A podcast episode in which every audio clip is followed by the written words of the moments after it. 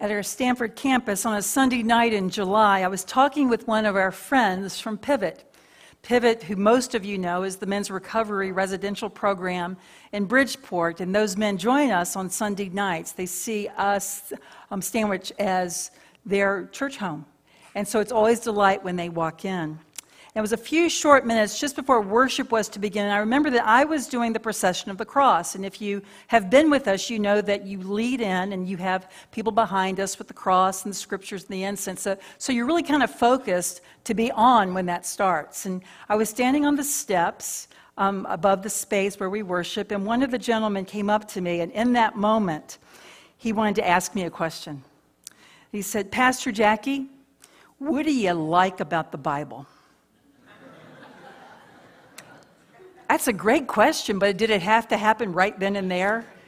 He said, you know, and I, so I thought, well, I need to address it, but I'm also need to be down there. And so I started talking about that, you know, I love the Bible. I like it because it speak, it speak words of life to us, the, the beauty of the words, the words in the Psalms and Isaiah. You just don't see writing like that, so you know it has to come from the hand of God, that it's written, you know, when people are on journeys, they're in the wilderness, and they're sitting in prison, and you're just amazed, you know, at the words. And so something made me, even though the time was limited, I asked him, I said, "What do you like about the Bible?" And he was ready for an answer.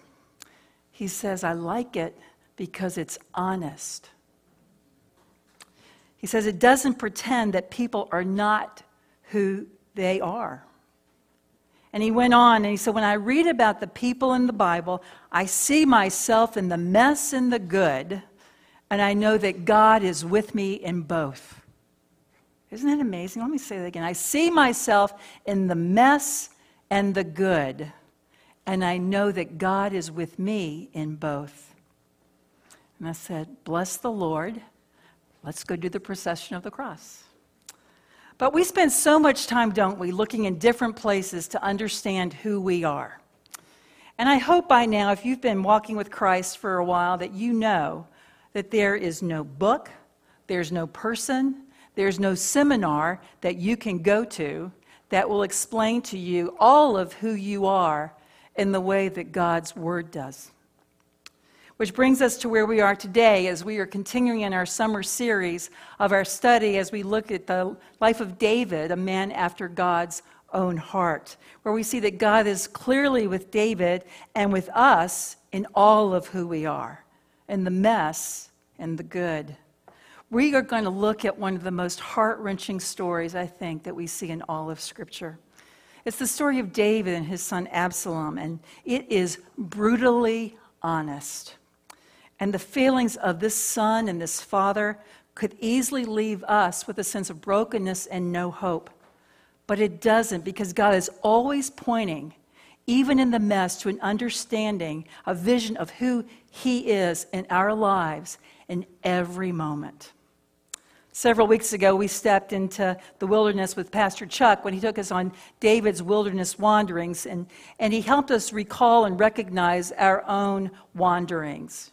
David's first flee into the desert and the wilderness came as he was running from King Saul, who wanted to destroy him. Today, we see David fleeing yet again from someone who wants to be king, one who is bent on killing him to make that possible. And it just so happens that that person is his own son, the son that he has loved. It's the second time in the wilderness for David, and he's going to find that in the mire and the muck of his circumstances and feelings, he's going to find that grander vision, that understanding of what his life with God is really, truly all about. And if it's true that we can see ourselves with all our mess, some self-imposed, and others that have been inflicted on us in this story, then we also are going to be able to share in the grander vision just as David had of God. To get there, we will look at the words that David prayed in the cave, words that he used to express his search for God, his satisfying vision of God, and the solution from God to make right what had caused his heartache and suffering. So what drove David to dive into the wilderness? The story of David and Absalom is really told through a number of chapters in Second Samuel, so I will give you just the thumbnail sketch. I'll give you the information that you need to understand the context of this story. A lot has happened in David's life since his encounter with Bathsheba. His family has grown. He's taken on a number of wives. He's had children. They have now grown. They are adults. But the consequences of David's behavior has traveled through his family, and his adult children have committed their own horrific sins.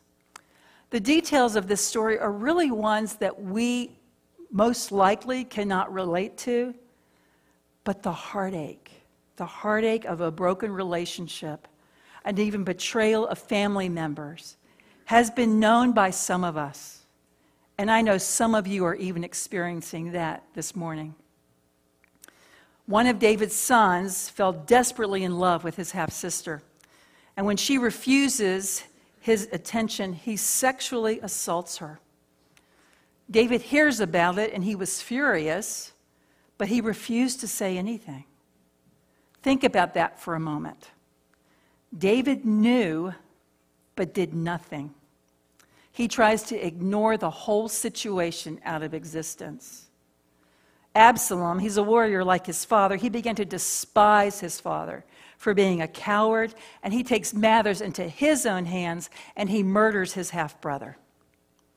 Absalom, he flees as a wanted criminal, but he also flees with the rejection of his father, weighing heavily upon him.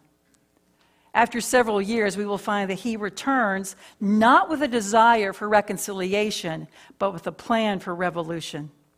And he positions himself, as we saw in today's reading, to gain support of the people who start looking to him for leadership rather than his father, the king.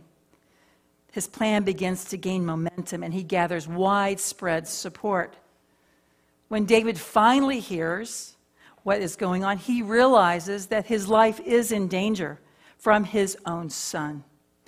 Not only does David flee with the words of rejection of those cursing him, the people that he has served and led, they are cursing him as he's running out of Jerusalem, but he is an utterly broken and broken-hearted man. Can you even imagine the heartache that existed in both these men? The depth of brokenness, the mutual rejection between a father and a son. You see, years away from his family, from his father, from his position as prince, had sealed Absalom's anger and revenge deep into his soul. And here's the chosen and anointed King David, now hiding in a wilderness cave. There are no words, no words to soften or to make this look any better. It's clear that David is now walking in deep, deep darkness and despair more than ever before. How could he not be? Don't you wonder what was going through David's mind as he's headed back into the wilderness? He's been there before, and he's going back there again. This isn't how it was all supposed to go. You and I both have no doubt been in the wilderness before, and we will be there again. And I don't like knowing that, and I know that you don't either.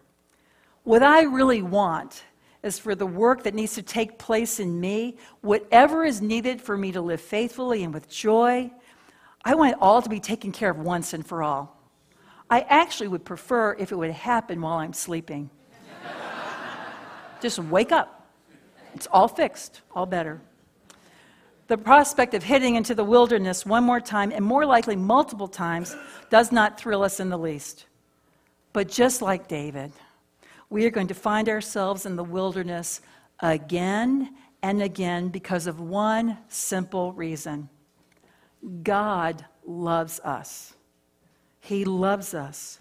So he does, and he wants to continue to change and transform you and me to know him, to trust him, to love him. And he's going to put us in the best place for that to begin to shape in us.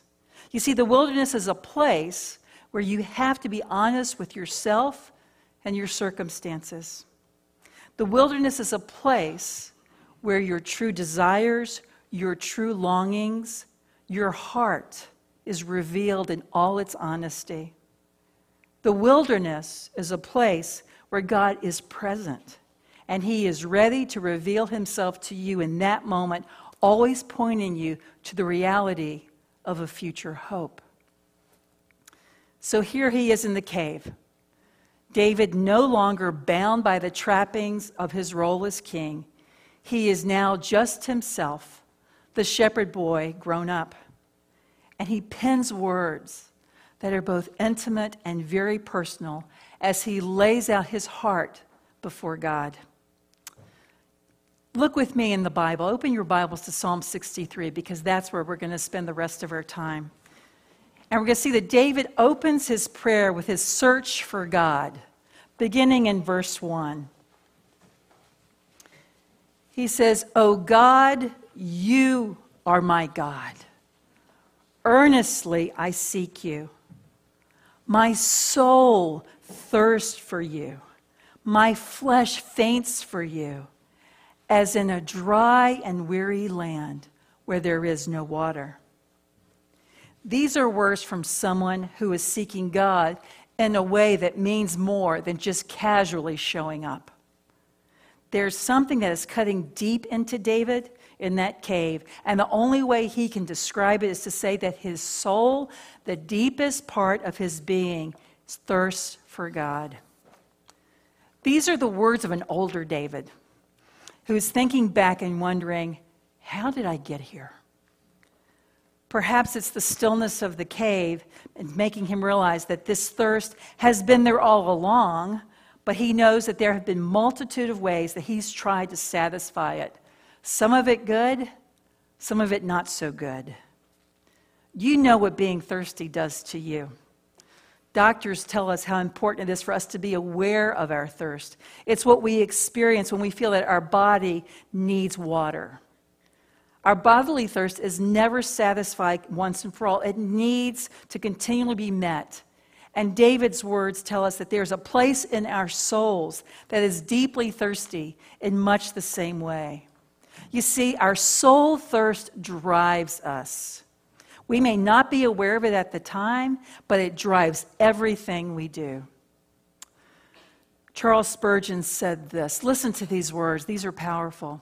Spurgeon says, "Thirst is insatiable longing.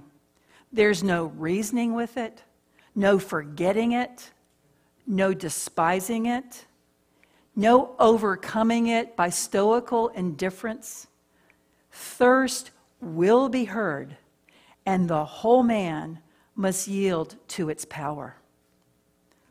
Alone in a cave, Dave says, "I know more than ever that thirst right now in my soul, and the only thing that will satisfy my soul thirst is you, God." David does not say, "My soul thirsts for water," because he knows that wouldn't satisfy what was going on in him. He doesn't say, "My soul thirsts for the destruction of my enemies." Maybe for a second it would, but not ultimately. He doesn't even say that he thirsts to get out of a dry and weary land. He knows changing circumstances will not satisfy him. You've tried that one, haven't you? A new job, a new location will satisfy your thirst. He doesn't say that he thirsts for a kingdom. He says simply, "My soul thirst for you." And as we read and hear these words in our own soul, David tells us that that thirst that he has, the thirst you and I have, is satisfied only as we search for the one true living God. David continues to talk about his search by offering us a different image. Look down in verses five and six. He says, "My soul will be satisfied as with fat and rich food, and my mouth will praise you with joyful lips. When I remember you upon my bed and meditate on you in the watches of the night, for you have been my help, and in the shadow of your wings I will sing for joy. My soul clings to you, your right hand upholds me." David is saying that I have looked for you in the darkness, and when God could have felt most distant, you've had those sleepless nights when you've wondered where God is in the midst of your chaos. He was, in fact, the closest to David. Here in the shadow, he knows well who cast that shadow around him. And he knows that there is no safer place for him than to be surrounded by the shadow of the presence of God. No safer place. And in David's search, we see that his thirst leads in one direction, and it's to his very satisfying vision of who God is. Look with me back at verses two and three. Listen to these words. David is saying them directly to God. I almost feel like we shouldn't be picking in on this really personal exchange that's going on. But he's talking to God and he says this. He says, God, I have looked upon you in the sanctuary, beholding your power and glory, because your steadfast love is better than life. My lips will praise you, so I will bless you as long as I live. In your name, I will lift up my hands. As you read David's words, remember this. He had held power and glory in his own hands and found that it was quickly fleeting. It disappeared. It's gone for David, and it doesn't matter because he has now beheld something so much greater. He saw God's power. Like many of you have discovered, life is not found in the pursuit of power. Any power we have and all that comes with it is ever so slight compared to the power of God. And because he has seen God's power, God's power is not a theory to him. He has seen it. He knows then that all of his senseless suffering and heartache might one day make sense. David may not know why of its suffering and the circumstances of it, but there is an all-powerful God there that if there is one, then there could be a meaning underneath all of that suffering. Our suffering and our heartache is unbearable if we aren't certain, if we aren't certain that God is for us and with us. But God has shown him his power, and that means that he is the one who is in control. God is the one who holds David's life and our lives in his hands, no one else. It says that David saw God's glory. We see in other places in Scripture that when someone beholds the glory of God, what happens? They are completely undone, and they find themselves finally broken of their own self-importance. It is one thing to know about God. It is one thing to hear about him, but when someone beholds his glory, they have come face to face with a beauty that outweighs themselves. The modern-day mystic Evelyn Underhill says this, if God were small enough to be understood, he wouldn't be big enough to be worshipped. David has seen the glory. He's seen the beauty of God, the bigness of God, and he knows it is no longer about him, and he is completely undone. And that gives him what he needs to continue on, even into an uncertain future. David has seen God's power, he has seen his glory, and he has known his love. He says this, because your steadfast love is better than life, my lips will praise you. If we are honest, most of us begin our relationship with God because we are looking for a love that will make our life better. God is the latest option we try in making our life's work. David said he found a love that would not make his life better, but a love that was better than life. Do you see the difference? Because it is in times of upheaval, it's in times of chaos in our lives that we are forced to ask the question, and I hope you will ask this question over and over in your life. It's a check in your soul. The question is, have I been loving God because he can give me what I want? Or have I been loving God because he has become the only thing that I truly want? I'm going to repeat that again. Have I been loving God because he can give me what I want? Or have I been loving God because he has become the only thing that I truly, truly want? That's the question that David was faced with, and his answer was yes. I have found a love that is better than life. And that love is found only in one place. It's found in God and in God alone.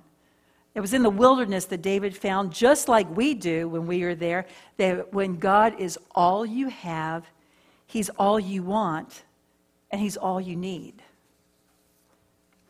David saw one more thing in that vision of power and glory and steadfast love. He said that God had a solution for his circumstance. And the solution is both difficult and hopeful to hear. Look with me at verses nine through eleven. But those who seek to destroy my life shall go down into the depths of the earth. They shall be given over to the power of the sword. They shall be a portion for jackals. But the king shall rejoice in God. All who swear by him shall exult, for the mouths of liars will be stopped. Those words sound vindictive to us, don't they? But David finds great comfort and hope in knowing that God will not tolerate evil forever. If we are people who have lived with injustice and wrong done to us, our comfort is that one day things will not be like this. One day God will make right what has been wrong. But if we understand who we are, if we hold up God's word to our own lives and are brutally honest about who we are, then we know and we cannot deny that we have sinned, that we have been the source of injustice and betrayal, that we have wronged others, and that we deserve to receive whatever God needs to do to make what we have done right. The solution would come almost five hundred years later after David prayed those words in the cave. That's a long time to wait, isn't it? But David knew the day was coming, but he had no idea how God's power, how his glory, how his steadfast, never-ending love would come together to provide the solution. You know that that day did come. It's the one that the prophets had spoken of, when God himself entered into the darkness to make right what was wrong. But instead out, instead of setting out to destroy the evildoers, he came with mercy. Instead of sending us to the depths of the earth, he himself went there. Instead of turning us over to the sword, as it were, he turned the sword upon himself. At the cross of Jesus, you and I see the power and the glory of the vision that David only barely glimpsed. God's power was seen in its fullness as he was stripped, beaten, and made completely weak for our sake. His glory, his beauty was seen when he was crushed by the ugliness of our sin. We see God's love act decisively as he shows that his love, this love that is the source of the solution, is even better than his own life. At the cross, we see God's justice roll down in all its righteous fury upon us, not upon us, but upon Jesus, so that he could bring justice to all who have suffered without destroying us. What David was searching for, the satisfying vision for God, the complete solution for all that is wrong, we ourselves behold as we see Jesus sacrificing his life for our sake upon the cross. It's what David was pointing to without even knowing it. Friends, clear your eyes, clear your hearts of any distractions so you can see and come, come today again to behold him in the sanctuary